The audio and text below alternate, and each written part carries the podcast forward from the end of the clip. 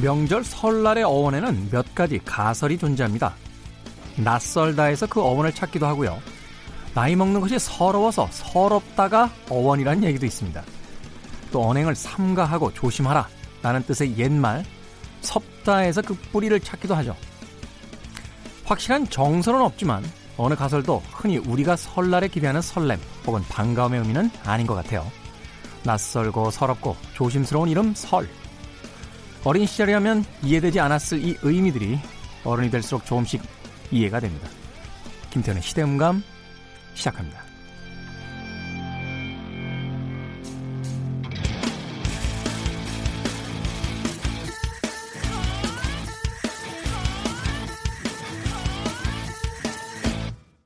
그래도 주말은 온다. 시대를 읽는 음악 감상회 시대음감 김태훈입니다. 설 맞이하게 되면 방송에 나가고 있는 지금 시점이 설날이겠군요. 그죠? 네. 즐거우십니까?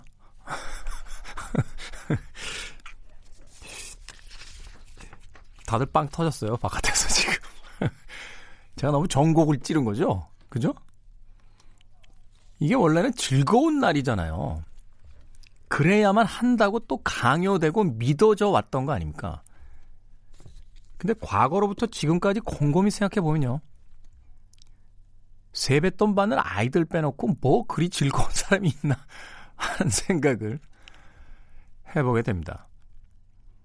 몇 년 전부터 굉장히 크게 어, 이야기들이 터져 나왔던 부분 중에 하나가 이 명절 때 차례 지내는 문제, 음식 장만하는 문제, 뭐 경비부터 시작해서 그 일의 어떤 어, 역할까지 누가 누굴 어떤 역할을 맡아야 되냐 뭐 이런 것까지 하여튼 난리도 아니었어요 난리도. 예. 실제로요 제가 기억하기로는 어떤 통계 조사를 보니까 설하고 추석 이후에 이혼율이 올라간답니다. 이거 왜 하는 거예요? 민족의 명절이다라고 하는데 민족들을 다 피곤하게 만드는. 저는 개인적으로 어떤 제도나 시스템도 결국은 우리가 행복하고 편하기 위해서 존재해야 되는 것이지 그 날에 매몰돼서 많은 사람들이 힘들어진다라면 과연 그것이 어떤 의미가 있나 한 번쯤 꼼꼼히 물어보는 시기였으면 좋겠다 하는 생각을 해봤습니다. 자, 직장인들을 대상으로 한 업체가 조사를 했어요. 어, 설 연휴에 경비가 평균 54만 원 정도 들어간답니다. 어, 적은 금액이 아니죠. 잡코리아가 이제 알바몬과 직장인 1,035명 대상으로 설날 경비를 알아봤는데 예상 경비는 평균 54만 원. 그리고 혼인 여부에 따라서는 기혼 직장인은 80만 3천 원. 우와. 미혼 직장인은 44만 8천 원. 두 배에 육박했다라고 합니다. 어른들 용돈 드려야 되고 또 음식들 장만하고 왔다 갔다 경비 써야 되는 거죠. 재밌는 거 하나 더 읽어드릴게요. 명절에 잔소리 메뉴판이 있대요. 이제 명절 때 가족들 모이면 여러 가지 잔소리 하잖아요. 모의고사 너 몇 등급이냐? 이러면 5만 원 주셔야 되고요. 대학 어디 어디 지원할 거니 역시 5만 원 주셔야 됩니다. 살 좀 빼야 인물이 살겠다. 요거 10만 원짜리입니다. 인격에 관련된 거기 때문에. 애인 있니? 연애 좀 해야지. 10만 원 내고 하셔야 됩니다. 이 잔소리.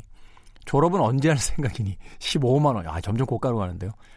취업 준비 아직 하고 있니? 당연히 하고 있겠죠. 그걸 왜 물어봐요? 15만 원. 회사에서 연봉은 얼마나 받니? 왜요? 모자라면 보태 주실라고요? 20만 원짜리고요. 그 회사 계속 다닐 거니? 아니 그럼 다음 취직을 준비를 좀 시켜 주시든지 역시 20만 원입니다. 나이가 몇인데 슬슬 결혼해야지 30만 원짜리입니다. 어른들이 행복하게 살면 알아서 갑니다. 네, 안 가는데 이유가 있는 거예요. 너희 애기 가질 때 되지 않았니? 요거 50만 원짜리입니다. 네. 제발 부탁인데 이런 잔소리 좀 아, 하시고 싶다라면 돈이나 좀 주시면서 해 주시길 부탁드리겠습니다. 방송 듣고 계신 또 어르신께서 이 버장머리 없는 DJ는 누구야? 라고 욕하실 것 같네요. 자, 시대 이슈들 새로운 시선과 음악으로 풀어보는 시대 음감. 토요일, 일요일 오후 2시 5분, 밤 10시 5분 하루에 두 번 방송이 됩니다. 명절에 고향 어가는 어, 그 길에도 팟캐스트로 함께 해 주시길 부탁드리겠습니다. 어, 뭐 어떤 음악 고를까 하다가 네, 도르스의 음악 준비했습니다. People are strange. People are strange when you're a stranger. Faces look ugly when you're alone. Women seem wicked when you're unwanted. Streets are uneven when you're down, when you're strange. Faces come out of the rain when you're strange. No one remembers your name when you're strange, when you're strange.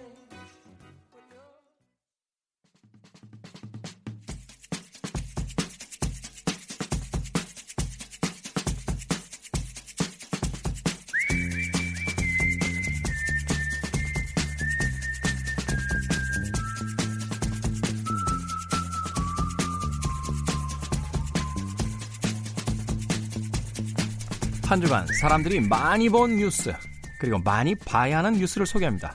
Most and Must 집 나갔던 KBS 저널리즘 토크쇼 J의 김양순 팀장이 돌아왔습니다. 안녕하십니까.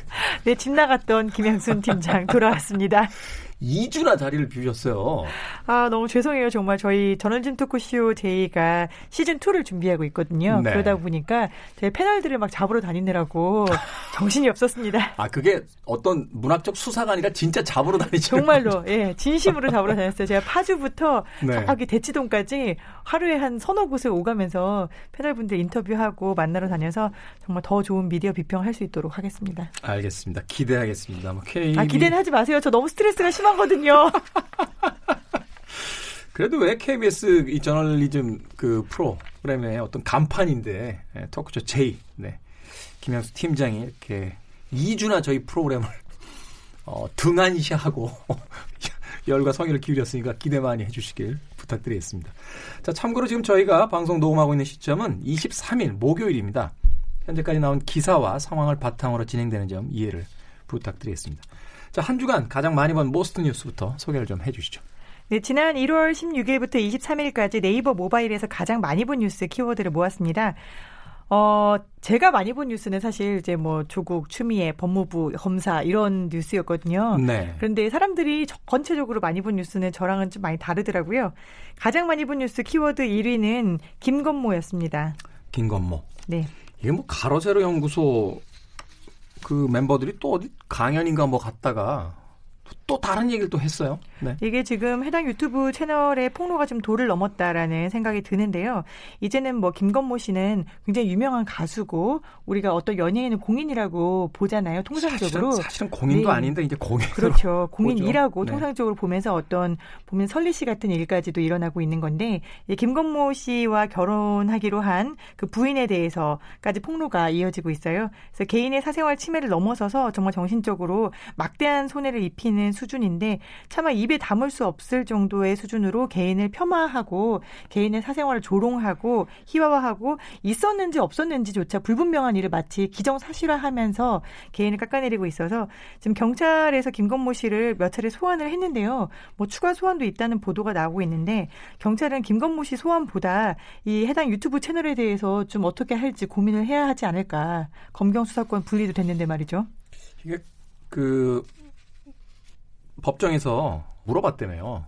설립 목적이 뭐냐 도대체 가로 세로 연구소.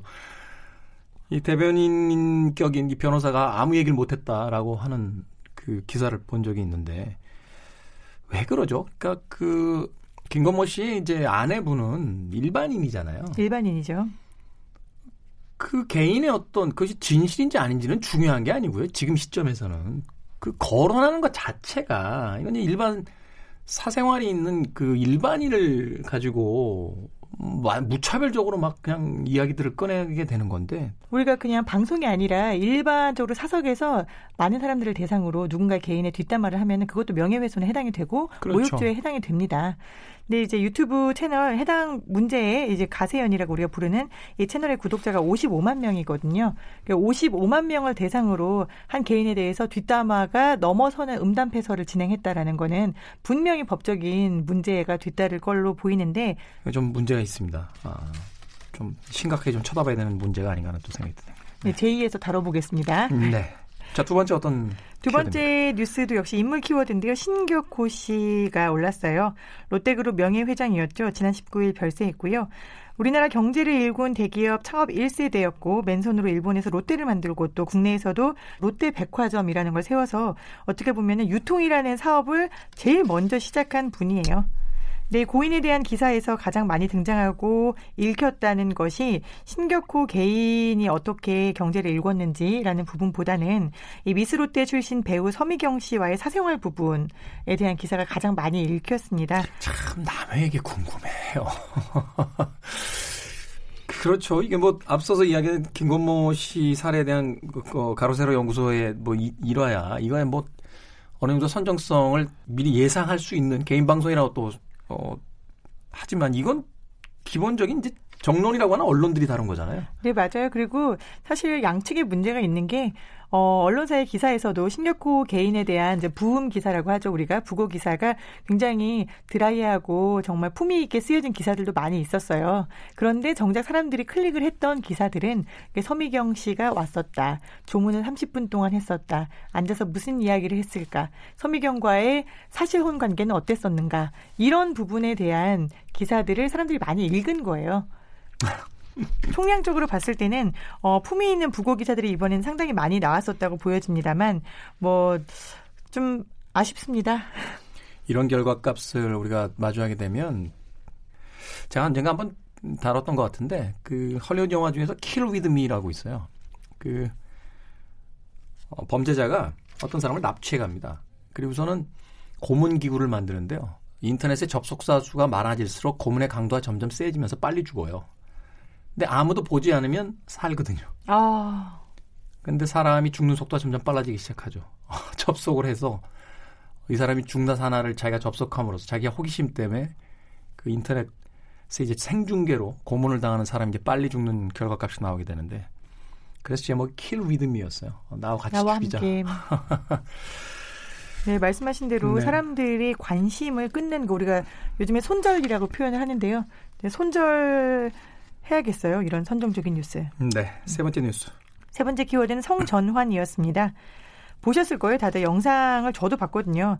남성으로 입대해서 성전환 수술을 받은 부사관을 육군에서 강제 전역시키기로 결정을 했는데 네. 이에 대해서 이제 성전환 수술을 받은 당사자 이제 본인이 얼굴을 밝히고 이름을 밝히고 예, 변희수 하사입니다. 22살이고요. 직접 입장문을 밝혔습니다.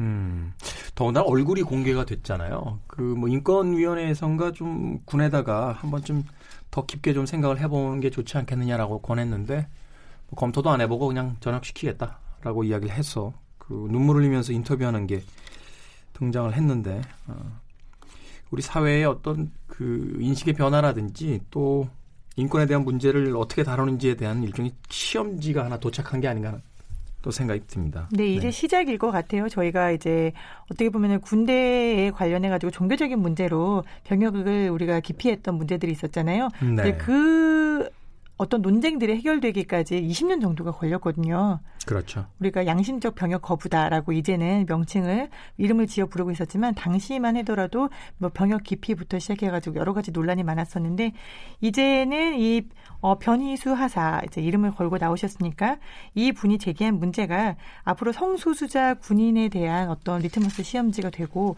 어, 몇 년의 시간이 걸릴지 뭐 수십 년의 시간이 걸릴지는 모르겠습니다만 디딤돌을 하나 놓고 가신 거죠. 라고 저는 생각합니다. 그렇습니다. 이런 또, 어, 뉴스가 전해지면서 좀 논의들이 이제 시작이 되고 수면 위로 올라와서, 어, 좀 뭔가 변화의 어떤 출발점이 돼야 되지 않나 하는 생각이 들어요. 그 연예인인, 저, 홍, 저 홍석천 씨. 네. 홍석천 씨를 사람들은 굉장히 그냥 재미있는 연예인 정도로 생각하고 또 희화되는 경우들이 되게 많은데 제가 사석에서 만나서 그런 이야기 드린 적이 있어요. 홍석천 씨는 아마 나중에 대한민국 역사책을 쓰게 되면 어, 한 페이지에서 몇 줄 분명히 본인 몫이 있을 거다. 음. 대한민국의 인권 하나를 더 올려놓은 그런 어떤 계기를 만들었다라고 이야기를 했었는데 이번 군에서 있었던 이 트랜스젠더 부사관에 대한 이야기도 좀 더 나아지는 계기의 출발점이 됐으면 좋겠습니다. 자, 다음 뉴스 또 소개해 주십시오. 네, 마지막은 우한, 폐렴, 코로나 같은 키워드가 많이 뉴스에서 검색이 됐어요. 다들 많이 들어보셨을 텐데 이제 연휴다 보니까 조금 더 검색도 많아지고 뉴스도 많이 보고 계십니다. 중국에 있는 우한 폐렴 이제 코로나 바이러스죠. 네. 이 확진 환자가 우리나라에서 나왔다라고 했는데 이제 음성으로는 판단이 됐고요. 음성이라 하더라도 이제 증상이 있는 분들은 계속 이어질 것 같아요. 그래서 명절이다 보니까 이제 이동하시는 분들도 많으시고 또 교통편들 많이 이용하실 텐데 손 발 잘 씻으시고 그다음에 재채기 하는 사람들 있으면은 좀 멀찍이 떨어지시고요. 그다음에 본인이 재채기가 나오거나 하면은 반드시 손 말고 우리가 이제 팔뚝으로 이렇게 막으라고 이렇게. 배우잖아요. 네. 네. 그렇게 해서 기침이나 재채기를 하시면은 이게 비말로 굉장히 많이 감염이 되기 때문에 남에게도 피해를 덜 주고 나 스스로도 좀 피해를 줄일 수 있는 방법이 될 것 같습니다. 네. 약이 없죠 치료제가. 네, 지금 현재로는 치료제가 없고요. 지금 중국에서만 사망자가 나오고 있고 다른 지역에서는 아직까지 사망자가 나오지는 않고 있어요. 그렇기 때문에 일단 증상이 있으신 분들은 병원에 가서 바이러스잖아요. 네. 치료는 가능하다고 하니까 너무 걱정하지는 마시고 다만 조심은 하시는 게 좋을 것 같습니다. 네. 우리 뭐 메르스 사태, 뭐 사스, 뭐 여러 잘 겪어냈으니까 네. 이번에도 잘 넘어가길 바라겠습니다. 자, 한 주간 많이 본 most 뉴스 어, 소개를 해주셨고요. 자, 이번 주에 저희들에게 꼭 전해주고 싶은 must 뉴스 어떤 뉴스입니까? 네, must 뉴스는 우리가 아까 그 성전환 관련해 가지고 어떤 인권의 디딤돌 이런 얘기를 했었는데 항상 역사의 수레바퀴를 돌리는 사람들이 있는 것 같아요. 우리가 역사를 수레바퀴라고 봤을 때 누가 바퀴를 돌릴까라고 봤으면 이번에는 그 아주 오래전 72년 전에 굴러가던 그리고 멈췄던 바퀴가 다시 좀 굴러가기 시작했다라는 느낌이 듭니다. 72년 전에 일어났었던 사건입니다. 여순 사건 기억하실 거예요. 음, 네. 여순 사건. 네, 1948년에 여수에 있던 이제 군인들이 받은 명령이 이제 그 전에 전년도에 47년도에 제주도에 가서 반란자들을 토벌하라라는 게 제주의 4.3 사건이었거든요. 그렇죠. 그 다음 해입니다. 1948년 이제 군인들이 시민을 죽이라는 명령을 따르지 않겠다라고 봉기를 일으킨 게 여수에서 순천으로 퍼지게 된 거죠. 이걸 사실은 과거 정권 시절만 해도 여순 반란 사건이라고 그랬어요. 맞아요. 저도 학교 다닐 때 그렇죠. 교과서에 여순 반란 사건이라고 되어 있던 기억이 납니다. 음, 네. 근데 제주 4.3 사건도 역시 반란 사건이었어요. 근데 제주에서 시작했던 4.3 사건이 여수에서 순천으로 퍼지고 이 사건이 이제 6년 6개월 동안 계속이 됐 습니다. 그래서 정부는 이를 반란이라고 이렇게 규정을 해서 계엄군을 보내서 사람들을 무자비하게 잡아갔고요. 많은 사람들이 희생이 됐어요. 목숨을 잃은 사람이 정부가 집계한 공식 발표 기준으로만 11,031명이고요. 일부 전문가는 최소 2만 명 이상 희생되었다라고 보고 있습니다. 이, 당시에 그 인구 수로 봤을 때 2만 명에 가까운 희생자가 있었다라는 건 이건 어마어마한 건데요. 어마어마한 인구죠. 다- 또 이제 한국 전쟁 직후였기 때문에 대단히 많은 그리고 남성들이 희생이 됐는데 당시에 이제 민간인 3,700여 명이 재판으로 끌려갔는데 뭐 다들 짐작하고 예상하시는 것처럼 유죄 판결을 받았고 그 다음에 판결문도 없이 즉결 심판으로 사형을 당했던 사례들이 있었습니다. 이게 참 아무리 수십 년 전 일이라고 해도 납득이 잘 안 가는 그런 시대가 있었던 거죠. 네. 이 사형 집행으로 목숨을 잃은 사람이 46명이었는데요.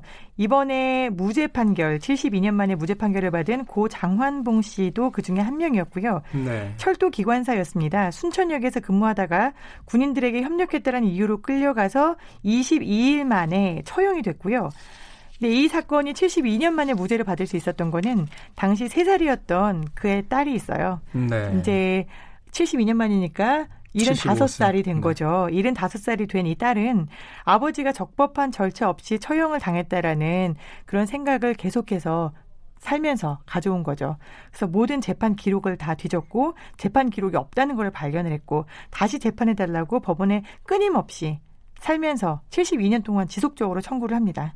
그리고 이번에 대법원이 무죄 판결을 선고를 했고요. 판결문이 이렇게 되어 있어요. 정한봉 씨는 좌익도 우익도 아닙니다. 명예로운 철도 공무원으로 기록될 겁니다. 이 판결이 너무 늦어서 사법부, 사법부의 구성원으로서 고인과 유족에게 깊이 사과드립니다. 그 돌아가신 분도 돌아가신 분입니다만 그 70여 년을 살아오면서 그 일단은 뭐 재판정에서 그렇게 그 결정을 해버린 거니까 쉽게 해서 이제 과거까지만 해도 이제 반란자의 딸 이런 식의 어떤 낙인이 찍혀 있었을 거 아니에요. 네, 과거에는 연좌제가 있었던 걸 기억하실 거예요. 그렇죠. 이제 뭐 어떻게 보면은 안보 사건에 누명을 쓰게 되면은 일단 공무원으로서 취업을 못 했고요. 그렇죠. 그 다음에 어떤 이제 공무원과 정부와 연결된 기업에서도 연좌제 때문에 취업을 못한 사례가 허다했습니다. 지금 뭐 이 방송 듣고 계신 젊은 분들 잘 이해 못 하시겠습니다만 이제 가족과 친척들까지 다 조사를 해 가지고 어디 취직하거나 이럴 때 어, 심지어 이제 외국 나갈 때도 마찬가지였고 어, 국가가 좀 불미스러운 일에 관련된 사람이 있다라고 하면 취직 기회 자체를 봉쇄해 버렸던 그런 시대가 있었다는 거. 참이 비극적인 역사들 좀 빨리빨리 좀 음, 해결이 좀 됐으면 좋겠습니다. 이게 특별법이 좀 만들어지죠? 특별법이 사실 발의가 된 지 오래됐어요. 2001년에 16대 국회 때 여순 사건 특별법이 발의가 됐는데요. 2001년이고 지금 2020년이잖아요. 20년 동안 우리가 국회를 어, 네 번을 바꾸는 동안에도 법안 심사에만 머무르다가 통과가 되지 못했습니다. 20대 국회 이제 며칠 안 남았는데 통과될지는 불투명한 상황이고요. 글쎄요, 이게 특별 보상으로 마음이 뭐 정말 달래진다거나 아니면은 이미 돌아가신 분들에게 하늘에 가서 재판부의 사과가 가서 닿을지 어떨지는 모르겠습니다만 중요한 거는 72년이 지났더라도 국가가 사과를 하고 반성을 한다면은 앞으로 이런 일이 일어나지 않게 우리가 다시 한번 들여다보겠다라는 약속이 되는 거잖아요. 그렇죠. 그래서 저는 아무리 시간이 뭐 100년이 지나도 아, 그때 우리가 잘못했어라는 그 인정과 사과가 다시금 역사의 바퀴를 앞으로 굴러가게 할 수 있는 동력이 된다라고 생각해요. 일본에게 에, 중용자들과 어, 위안부에 대한 그 사과하고 어, 제대로 보상하라라고 이야기하면서 우리 정부가 우리 국민들에게 했던 일에 대해서 이렇게 소극적이고 또한 제대로 된 진상 규명이 없다라면 그건 분명히 어, 한 번쯤 생각해봐야 될 문제가 아닌가 하는 또 생각이 들었습니다. 자, 아, 한 주간에 있었던 아, 뉴스들 다뤄보는 most and must KBS 저널리즘 토크쇼 J의 김영순 팀장과 함께 이야기 나눠봤습니다. 다음 주에도 오시죠. 다음 주에 꼭 오겠습니다. 다음 주에 뵙겠습니다. 감사합니다.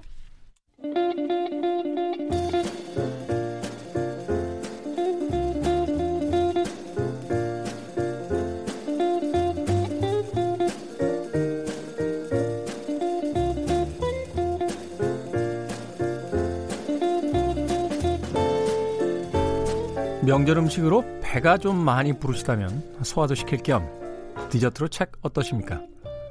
연휴 동안 읽기 좋은 책 이야기 책은 북 연남동 책방주인 정현주 작가 그리고 여행 작가이며 시대음감의 작가 1 생선 작가 두 분 나오셨습니다. 안녕하세요. 안녕하세요. 네, 새해 복 많이 안녕하세요. 받으세요. 네, 새해 복 많이. 받으세요. 네.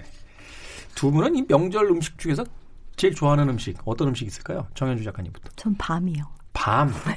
살찌는 것만 좋아. 아, 밤이 살쪄요? 밤이 칼로리가 상당히 아, 높습니다. 그렇구나. 네. 어, 그렇군요. 생밤이죠. 생 생률. 생, 생률. 오. 생률이 뭐예요? 생밤. 생밤? 언제부터 율이 됐을까? 작가 일이라던데. 제작진을 대표해서 사과드리겠습니다. 고생 많으십니다. 생선 작가는 어떤 음식 좋아해요? 전 바나나 좋아합니다. 바나나가 왜 명절 음식이에요? 아, 왜냐면 제가 초등학교만 해도 바나나는 이런 제사나 차례 지낼 때만 먹을 수 있었어요. 1년에 두 번 정도. 그렇지 음. 않아요? 그래서 할아버지들이 할아버지가 숨겨놨다가 누나 두 저 누나 두 분 계시는데 몰래 누나들 몰래 다락방에서 하나 건네주시고 막 그랬어요. 그래서 저는 그 기억이 너무 인상이 깊어가지고 항상 바나나를 먼저 따서 먹어요. 하긴 바나나가 옛날엔 굉장히 비싼 음식이었어요. 엄청 귀했어요. 한 송이를 산다는 건 거의 불가능했고요. 네. 소풍 갈 때나 돼야 조금 산다 하는 집 아이들이 한 두세 개 정도 네. 이렇게 가지고 왔던 기억인데 그러네요. 그 명절 때또 귀한 음식들 많이 먹으니까 네. 좀 살았던 집에서는 바나나 이렇게 제사상에도 올릴 수도 있었겠네요. 음. 아 다들 안 그러셨어요? 제사상에 바나나가 어딨어요? 조율, 이시 이런, 이런 거 올리죠. 어, 홍동백서 해가지고 예 노란색은 안 끼네요 거기. 아 근데 저희 집은 바나나가 꼭 있었어요. 잠깐만 어디서 배도 노란색 아니에요? 더 이야기하면 문제가 네. 커질 것 같아서 음. 청취자분들께도 스텝을 대신해서 사과의 말씀드리겠습니다. 생선 작가 새 책 나왔죠. 천국이 네. 내려오다. 네. 뭐 에세이계의 도끼가 되겠다. 뭐 저장료로 신세 한번 고쳐보겠다 이런 이야기 했는데 잘 나갑니까? 힘듭니다. 왜 힘들어? 왜? 왜 아, 우선? 좀 제가 여러 가지로 분석을 해봤는데요. 네. 책이 아예 안 나가는 건 아닌데 아무래도 제목이 천국이 내려오다잖아요. 네. 근데 그게 에세이 코너에 딱 있으면 뭔가 종교적인 색채를 띄어가지고 신앙 간증 이런 걸로 받아들이시는 분들이 있더라고요. 음. 그러니까 극락이 내려오다도 있다면서요? 에? 극락이 내려오다. 극락이 내려오다로 바꾸자고 출판사에서 아예 종교 쪽으로 가자고 해가지고 이 네. 장면이 참 중요하죠. 책의 그럼요. 제목을 짓는 게. 생선 작가가 지었다고 들었는데. 네. 제가 여태까지 모든 책 제가 제목 안 지었거든요. 네. 그 이번에만 처음으로 지었거든요. 이번에만 안 되고 있어요. 입지가 좀 불안불안합니다. 여러분 천국이 내려오다를 사달라는 게 아니고요. 천국이 내려오다에서 천국은 아 우리가 생각하는 이상향, 파라다이스, 뭐 아주 행복한 순간을 얘기하는 그런 의미로 쓰였습니다. 네. 어찌됐건 종교 책은 아니라는 거 분명히 말씀을 드리겠습니다.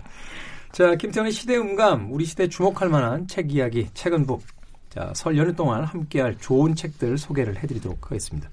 정현주 작가님 설을 맞아서 특별히 골라주셨다고 했는데 첫 번째 네. 책부터 좀 만나보죠. 네, 일단은 연말이 되면은 각 서점마다 온오프라인에서 최고의 책, 그의 최고의 책을 발표하잖아요. 네. 올해는 특히 유난히 많이 리스트가 발표됐어요. 그래서 그 중에서 음, 재밌는 리스트도 있었거든요. 네. 어, 교보문고 문학 MD가 뽑은 통곡의 리스트라는 리스트. 통곡의 리스트. 네. 네. 너무 좋은 책인데 왜 안 팔리지? 그래서 여기 소개 글이 있었는데 재밌어서 제가 캡처를 해왔는데요. 어, 인문 MD 통곡의 리스트. 출판 독서 은하계의 중흥을 위해 인문 MD가 반드시 팔아야 했지만 실패하고만 어. 못판 게 천추의 한이 되어 매일 밤 꿈속에서 크레파스 요정처럼 표지들이 춤추는 게 너무도 안타깝고 또 아까운 책 100권을 소개합니다. 어, 근데 이게 위트도 있고 curation이 엄청 좋더라고요. 그래서 SNS 유튜브에서 화제가 되는 바람에 덕분에 이벤트 전보다 두 배나 팔았다고 해요. 어, 그리고- 이전보다. 네, 그리고 목표를 몇 천만 원 이렇게 딱 세웠어요. 달성했습니다. 와. 저도 워낙 이 큐레이션 좋아가지고 많이 소개를 했었는데, 뭐, 저희 서점 오셔가지고 무슨 책 읽어야 될지 모르겠어요. 라든가, 뭐, 저 서점 하고 싶은데 큐레이션 좀 해주세요. 이런 분들이 있으면, 이, 이 리스트에 있는 책 갖다 놓으시면, 큐레이션 되게 좋다라는 음. 얘기를 들을 수 있을 만큼 좋은 책인데 그 리스트에도 있는 책이에요. 오늘 음. 첫 번째로 소개할 책은 자. 두 번째로 소개할 책은 리스트에 없고 네. 네, 이 책은 2019년 최고의 책으로 아주 다양한 차트에서 1위를 차지했던 책입니다. 테드 창의 숨. 숨. 네, 숨. 이게 영어로는 날숨, 들숨 할 때 날숨. 날숨. 네, 로 어. 되어 있어요. 네, 어, SF 좋아하세요? SF 좋아하죠. 네, 어떤 작가 좋아하세요, SF? 저는 뭐 필립 케이딕이죠, 뭐. 음. 단연. 생선 작가님은? 아시모 어쩌고 저쩌고요. 아시모프. 아시모프 어쩌고 저쩌고 좋아합니다. 죄송합니다. 스태프들 대신 사과. 아, 저 작가인데 그걸 좀 작가 1. 작가 일. 네. 요즘 SF 소설을 아끼는 분들이 점점 늘어나면서 여성 팬들도 네. 점점 늘어나고 있고, 근데 SF에 관심을 막 갖게 된 분들도 있으실 거 아니에요. 그분들이라면 꼭 읽으셨으면 하는 SF계의 거장, 네. 네, 테드 창입니다. 내용에 대해서 조금 소개를 해줄 수 있나요? 네, 이게 단편집이고요. 네. 테드 창은 원래 SF계의 거장으로 불리고 컴퓨터 공학과 물리학을 전공했습니다. 이분이 원래 technical 작가여서 과학에 대해서 글을 쓰거든요. 네. 음. 그러다 보니까 활동하기 바빠요. 일하기가. 그래서 2년에 한 번씩 단편 하나씩을 발표해요. 어, 2년에 한 번 단편집 하나씩. 네. 어. 단편을 하나만. 단편 하나만. 네. 와, 그래서 대단하다. 그걸 모아서 17년 만에 드디어 테드창 팬들은 너무너무 기다렸던 음. 책이 나왔는데 내용들이 이제 시공간을 넘나드는 이야기들이 많고요. 여러 가지 이야기들이 있는데 어, 맨 처음에 상인과 연금술사의 문이라는 책이 그 단편이 있는데 그거는 시간 여행 이야기. 음. 과거를 문이 문 모양으로 생겼다는 거예요. 타임머신은. 네. 음. 네, 그래서 문 모양 이 문을 왼쪽으로 가면 과거고 뭐 오른쪽으로 들어가면은 미래로 가게 되는데 본인의 여러 명을 만나게 돼 과거의 나를 만날 수 있거나 과거의 내 운명을 바꾸거나 음. 그러면 과연 미래는 바뀔 것인가라는 질문을 하고 있어요. 바뀌어요? 테드 창의 말은 바뀌지 않는다는 거. 아 저도 그렇게 생각했어요. 네. 네. 아, 뭐 흥미롭네요. 말하자면 이제 시간을 넘나들면서 어, 음. 우리가 지나간 것에 그 집착하는 것에 대한 어떤 은유 같은 생각도 들고 네. 과거에 그렇게 하지 않았다라면 미래는 바뀌었을까라고 음. 하지만 결국은 같은 지점에 도달하게 됐을 것이다. 네. 라고 이야기하는 것도 과학자이면서 일종의 운명론자 같은 그런 네. 근데 이게 이제 양자역학 이런 데서 많이 나오는 얘기잖아요. 그러니까 과거는 물론이고 일어난 일은 바꿀 수 없다. 일어날 일도 바꿀 수 없다라는 주제를 갖고 있고 아랍 신기하게 되게 아랍을 배경으로 썼어요. 그래서 어. 뒤에 보면 이제 제작 노트, 창작 노트가 있는데 아랍은 신의 뜻에 따라서 살잖아요. 네. 그래서 아랍을 배경으로 했대요. 신의 뜻과 운명을 바꿀 수 없다라는 내용이 맞는 것 같아서 그렇게 했다라는 내용도 있고 제작 노트도 되게 재미있어요. 과거에는 이제 그 SF 계열의 소설들이 좀 황당한 소설처럼 이렇게 평가 절하되던 시기도 있었습니다만 어, 현대의 어떤 테크놀로지, 그러니까 기술의 발전이라는 게 정말 눈부시잖아요. 네. 그런 면에서 봤을 때 이것이 결코 먼 미래가 아닌 그쵸. 런 이야기처럼 이제 그 인식되는 것들이 많아진 것 같아요. 더군다나 그 넷플릭스로 대변되는 OTT 환경 속에서 어떤 여러 채널들을 들어가 보면 가장 많은 사람들에게 인기를 끌고 있는 게 근미래에 대한 SF적 그 접근을 다루는 어떤 드라마들인 것 같아요. 네. 대표적인 게 뭐 블랙미러 같은 네네. 그런 드라마들이 있었는데 네.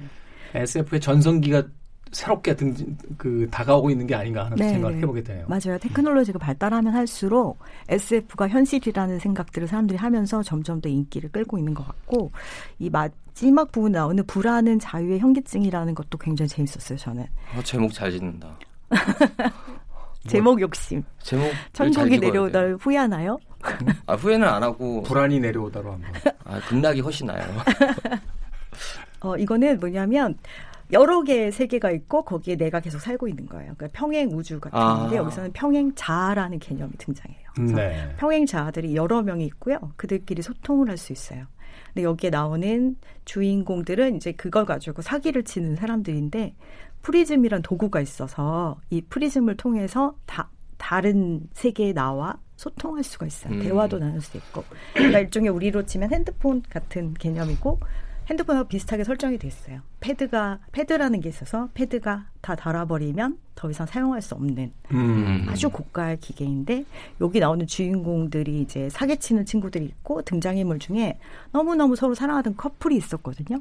A와 B가 커플인데 이 세계에서는 A가 죽었는데 저 세계에서는 B가 죽었어요. 어. 동시에 교통사고를 당했는데. 근데 서로 너무 사랑하니까 너무너무 그리워하잖아요. 유명한 사람들인데도 프리즘이 없어요. 음. 그래서 이 두 사람을 만나게 해주는 걸로 이제 사기를 치는 거예요. 돈을 엄청 아. 많이 받고. 그래서 다른 세계의 이야기들을 막 서로 오고 가면서 하는 운명에 관한 또 하나의 내용인데 굉장히 흥미롭게 저는 봤어요.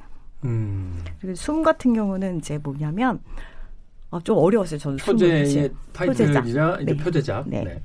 이거는 어 우리가 공기가 있어서 살 수 있다라는 게 주제예요. 근데 공기가 있어서 사는 것이 아니라 기압 차이가 있기 때문에 살 수 있다.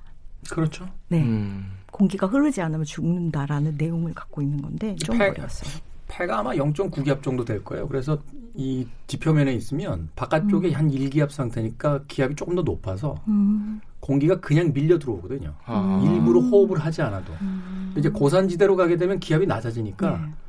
사람이 자신의 의지로 이렇게 이렇게 호흡을 당기지 않으면 음, 그 공기가 들어오질 않아서 사실은 호흡하는데 굉장히 어려워진다라는 음, 음. 아 우리 DJ 되게 해박해요. 어 멋있어요. 어, 갑자기 어떻게 이런 걸 알 수 있어요, 지금? 3일남에 몸이 0.9기압 이런 거 있잖아요. 그걸 어떻게 외우죠? 그러니까요. 그러니까. 그냥 여기 계실 분은 아닌 것 같아요. 아니 뭐 옛날에 옛날 등산 공부하다 좀 배웠던 건데. 네, 어, 실제로 똑똑해. 이제 만약에 네. 지구 전체에 어, 기압이 똑같다. 그럼 바람이 안 불지. 않죠. 그렇죠. 공기가 흐르지 않으면 우리는 그냥 죽는 거라는 거예요. 어, 아, 그러네요. 네, 그런 내용을 담고 있고 좀 어렵지만 되게 재밌고요. 또 그 모든 것을 다 기억하는 장치를 사람들이 갖고 있는 내용도 나와요. 아, 끔찍하네요. 진짜 싫겠다. 네. 끔찍하네 진짜. 리멤이라고 부르는데 리멤버의 리멤이에요. 아. 모든 걸 다 기억해요. 그러니까 각자 인간들에게 일종의 인생 CCTV 같은 게 있는 거예요. 근데 나는 리멤이 싫어. 그래서 거부한 사람들이 있잖아요. 그래서 이거는 사실적 진실과 감정적 진실이라는 단편인데, 어, 제가 어떤 것을 감정적으로 이것이 진실이야라고 생각하지만 사실 그게 진실일까에 대한 문제예요. 음. 그래서 네가 나를 모욕했잖아라는 순간이 있었어요. 그러면 나는 모욕을 당했으니까 모욕했잖아라고 하는데 난 리멤이 없는 거예요. 음. 네. 그러면 어떻게 하면 되게요? 주변 블랙박스를 뒤지듯이 아. 그 현장에 있던 사람들의 기억을 다 소환하면 돼요. 검색어를 넣어가지고. 어, 이건 뭐 일종의 저 블록체인 기술 같은. 근데 막 해보니까 각자가 기억하는 게 다 다르고 내가 검색어를 어떻게 넣느냐에 따라 또 다른 기억들이 소환되는 거예요. 기록이 아닌 기억이니까. 네, 네, 네. 그래서 과연 진실은 있는 것인가에 대한 질문을 SF적으로 던지고 있고. 약간 그 홍상수 감독의 오수정에 대한 SF 버전 같은. 왜그 홍상수 감독의 그 영화 보면 같은 상황인데 사람에 따라서 다 상황이 다르잖아요. 기억하고 있는 게. 네, 딱 그런 내용이에요. 음. 그게 이제 뭐 다양한 사람들의 기억이 다 다른 내용들. 그러니까 결국 SF의 외피, 그 외면을 가지고 있지만 이 이야기가 다루고 있는 대부분의 주제들은 네. 어떤 미래에 어떻게 변할 것이냐 이런 어떤 과학 진보적인 이야기가 아니라 결국 인간이란 무엇이며 네네네. 어, 어떤 상황에서는 또 어떻게 반응하는가 이런 것들을 아마 그 SF의 외면을 가지고 외피를 가지고 좀 소개를 또 해주고 있는 게 아닌가 하는 또 생각이 드네요. 맞아요. 그래서 저희 이제 새해가 시작된 지 얼마 안 되다 보니까 바빠가지고 눈앞의 것만 막 보게 되잖아요. 근데 그렇죠. 연휴 정도에는 이 책은 그러니까 뭐 시간도 넘나들고 공간도 엄청 넘나들면서 뭐 외계 지성, 평행 우주 이런 것들, 인간의 자유 의지 이런 걸 생각하게 하니까 한 번쯤 이런 생각들을 해보시면서 시- 생각을 좀 환기시켜 보시고 이제 지구에 우리말을 알아듣는 다른 외계 생명체가 살고 있을 수도 있어라는 가정하에 어떤 비단 앵무인가 무슨 앵무새의 일종에 대한 이야기도 있는데요. 그거는 이런 내용이에요. 사람들은 걔를 어, 걔는 앵무새는 우리말을 따라하는 존재라고 생각하잖아요. 네. 근데 어떤 앵무새가 실제로 그랬다는 거예요. 갑자기 죽기 전에 갑자기 어, 잘 있어 사랑해 그리고 갑자기 죽었대요. 앵무새가. 앵무새가. 어. 그래서 그것을 우리는 어떻게 해석할 수 있는가? 어쩌면 앵무새가 인간의 말을 알아듣는 외계 생명체일지도 모른다. 아, 그런 얘기들 또 나오고 그러는데 참 재밌게 저는 읽었고. 어, 흥미롭습니다. 네네. 아, 그 얼마 전에 리들리 스콧 감독의 프로메테우스 같은 영화가 있었죠. 네네. 그러니까 에, 우리가 결국 외계에서 온 생명체다. 아, 외계인들이 이 지구라는 환경 속에 이제 인간을 네. 어, 마치 그 자신들의 DNA를 분해해서 네네네. 이제 심어놓고 갔다. 뭐 이런 이야기도 있었는데 뭐 진실은 알 수 없습니다만 음, 이런 아주 그 가벼우면서도 어, 흥미로운 상상을 불러일으킬 수 있는 또 생각을 불러일으킬 수 있는 책을 통해서 독서가 너무 무겁게만 느껴지는 이 연초에 왜 네. 결심 많이 하잖아요. 책 많이 봐야겠다 뭐 이러면서 근데 되지도 않는 막 이상한 철학책들 어, 앞에다 놓고서 끙끙거리지 마시고 좀 가볍게 읽은 책 속에서 더군다나 이게 매력적인 게 단편집이라 아, 전체 다 안 읽으셔도 됩니다. 흥미로운 거 몇 개 이제 골라서 읽으셔도 되니까. 아, 오늘 정 작가님께서 소개해 주신 테드 창의 숨 이런 책한 번쯤 연휴에 아, 도서 리스트에 넣어보시길 바라겠습니다. 책 빨리 읽으시는 분들을 위해서 한 권만 더 소개를 좀 해주시죠. 네, 이번에는 얇고 글씨가 그렇게 많지 않은 책입니다. 아 좋아요. 어, 이런 네. 책 참 좋아요. 예전에는 이렇게 같은 금액이면 두꺼운 책 살라고 그랬는데 요새는 같은 금액이라도 이렇게 여유 있는 책들이 참 고맙더라고요. 작가분들의 어떤 삶의 태도도 느껴지고. 그리고 나 한 권 읽었다 자랑할 수도 있고 빨리. 그렇죠. 페이지로는 우리가 안 하잖아요. 권수로 따지니까. 네. 김현수 작가의 내가 누구든 얼마나 외롭든이라는 소설을 알고 계십니까? 얼마 전에 뭐 방송에서 소개됐던가 봐요. 제가 근데 읽어보지 못했어요. 저는 엄청 좋아하는 좀, 김현수 작가를 음. 처음 알게 된 소설인데 그쵸. 그때 생각 소- 속으로는 그렇게 생각했어요. 음. 조금 치사하다. 왜? 제목. 아, 제목은 네. 다른 작가 시에서 가져왔고 오늘 소개하려는 게 바로 그 시인 분입니다. 어. 이제 그 시가 기러기라는 시인데요. 내가 누구든 얼마나 외롭든 세상은 내가 상상하는 대로 자신을 드러내며 기러기 늘처럼 거칠고 들뜬 목소리로 너에게 외친다. 음. 이 세상 모든 것들 속에 너의 자리가 있다고. 아마 예, 어딘가 또 다른 데서 들은 기억이 있으실 거예요. 9.11 테러 때 네. 네, 조 바이든 부통령이 추모식에서 읽었던 시거든요. 네, 메리 올리버의 책은 우리나라에 그렇게 많이 발표되어 있지 않아요. 그래서 완벽한 날들 휘파람 부는 사람 이 정도의 책이 있는데 음, 이 책은 연말에 나왔어요. 연말에, 어. 네, 연말에 나왔고 2019년 1월에 1월 17일에 돌아가셨어요. 그래서 음. 딱 일주기가 됩니다. 이제 음, 됐죠. 며칠 전에 새해 읽기 되게 좋은 제목을 가졌죠. 긴 호흡. 긴 호. 네. 네, 시집이군요. 아, 시에 대한 이야기가 있어요. 시를 사랑하고 시를 짓기 위하여 그래서 중간중간 시도 음. 있고 에세이도 있고 이제 시작에 대한 이야기도 있어요. 자기가 시를 짓는다는 것에 대한 이야기들이 있는데 어, 이 책을 한 줄로 줄인다면 책에 나오는 문장인데요. 나는 풀립 한 줄기의 지배자도 되지 않을 것이며 그 자매가 될 것이다. 너무 멋있죠? 와 진짜 언니들은 달라요. 네. 저기요. 저기 그 무슨 그 어, 몇 년 만에 동창회들 만나가지고 소주 석 잔을 스트레이트로 마신 듯한 그런 소리는 어디서 나오는 겁니까? 아 제가 진짜 메리 올리버 시인을 굉장히 좋아해서 가끔 메리 올리버가 낭독해하는 영상들이 음. 이제 인터넷에 올라와 있거든요. 낭독도 엄청 잘하세요. 제가 다 알아들을 수는 없지만 잠잘 때 틀어놓고 자면 진짜 이렇게 되게 포근해요. 음.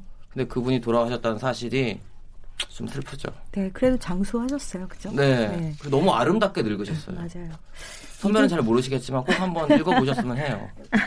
이분은 이제 영향받은 작가들을 말씀드리면 대충 어떤 느낌인지 몰라도 아실 수 있을 것 같아요.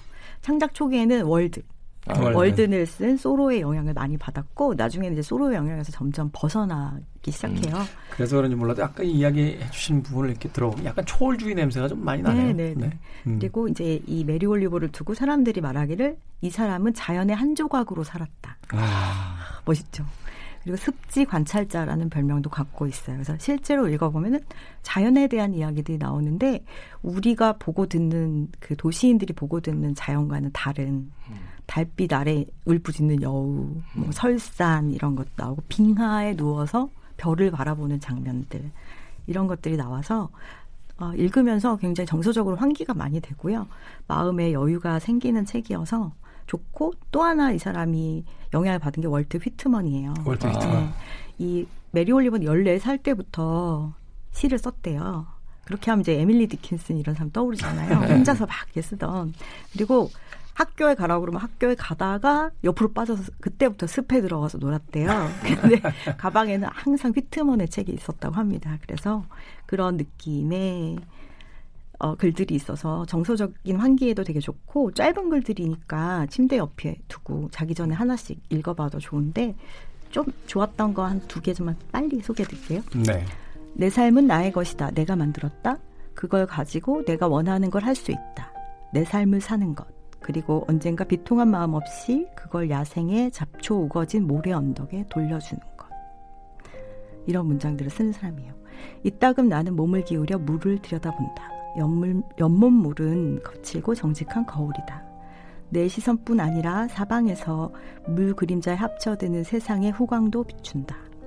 그러니까 연못을 가로질러 날아다니다가 노래를 조금 부르는 제비들은 내 어깨 위로 머리칼 사이로 날아다니는 것이다.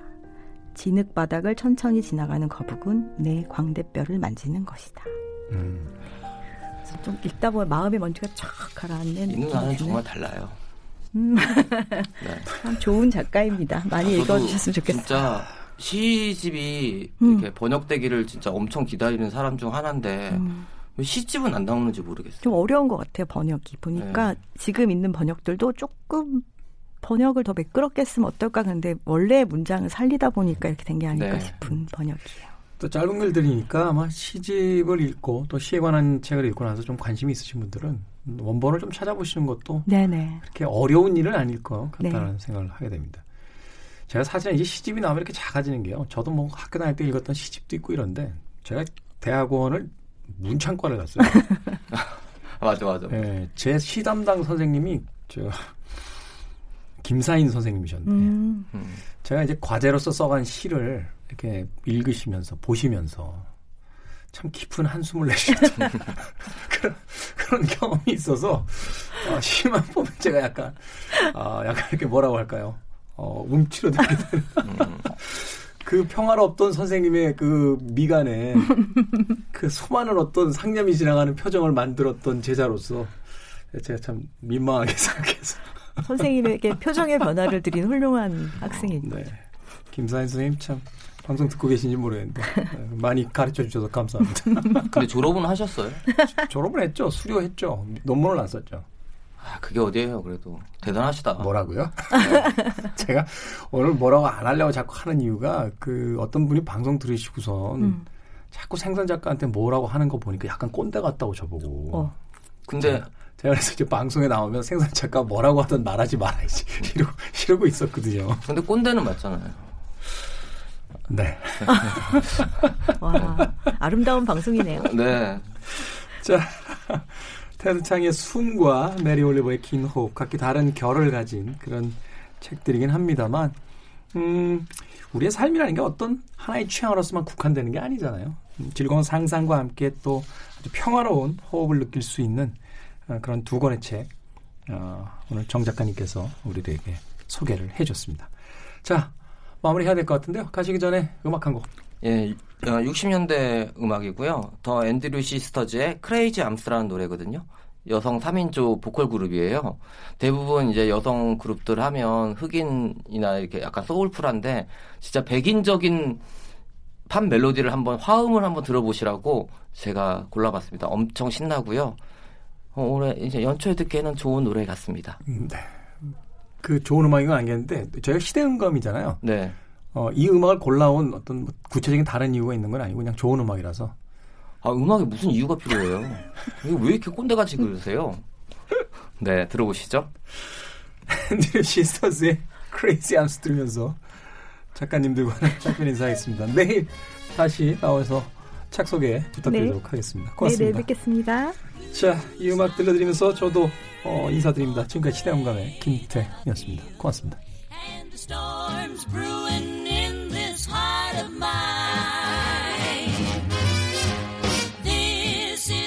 treasure dream. I know that it's real.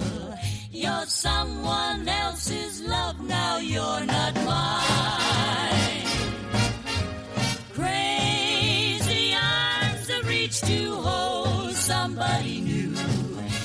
merveilleux.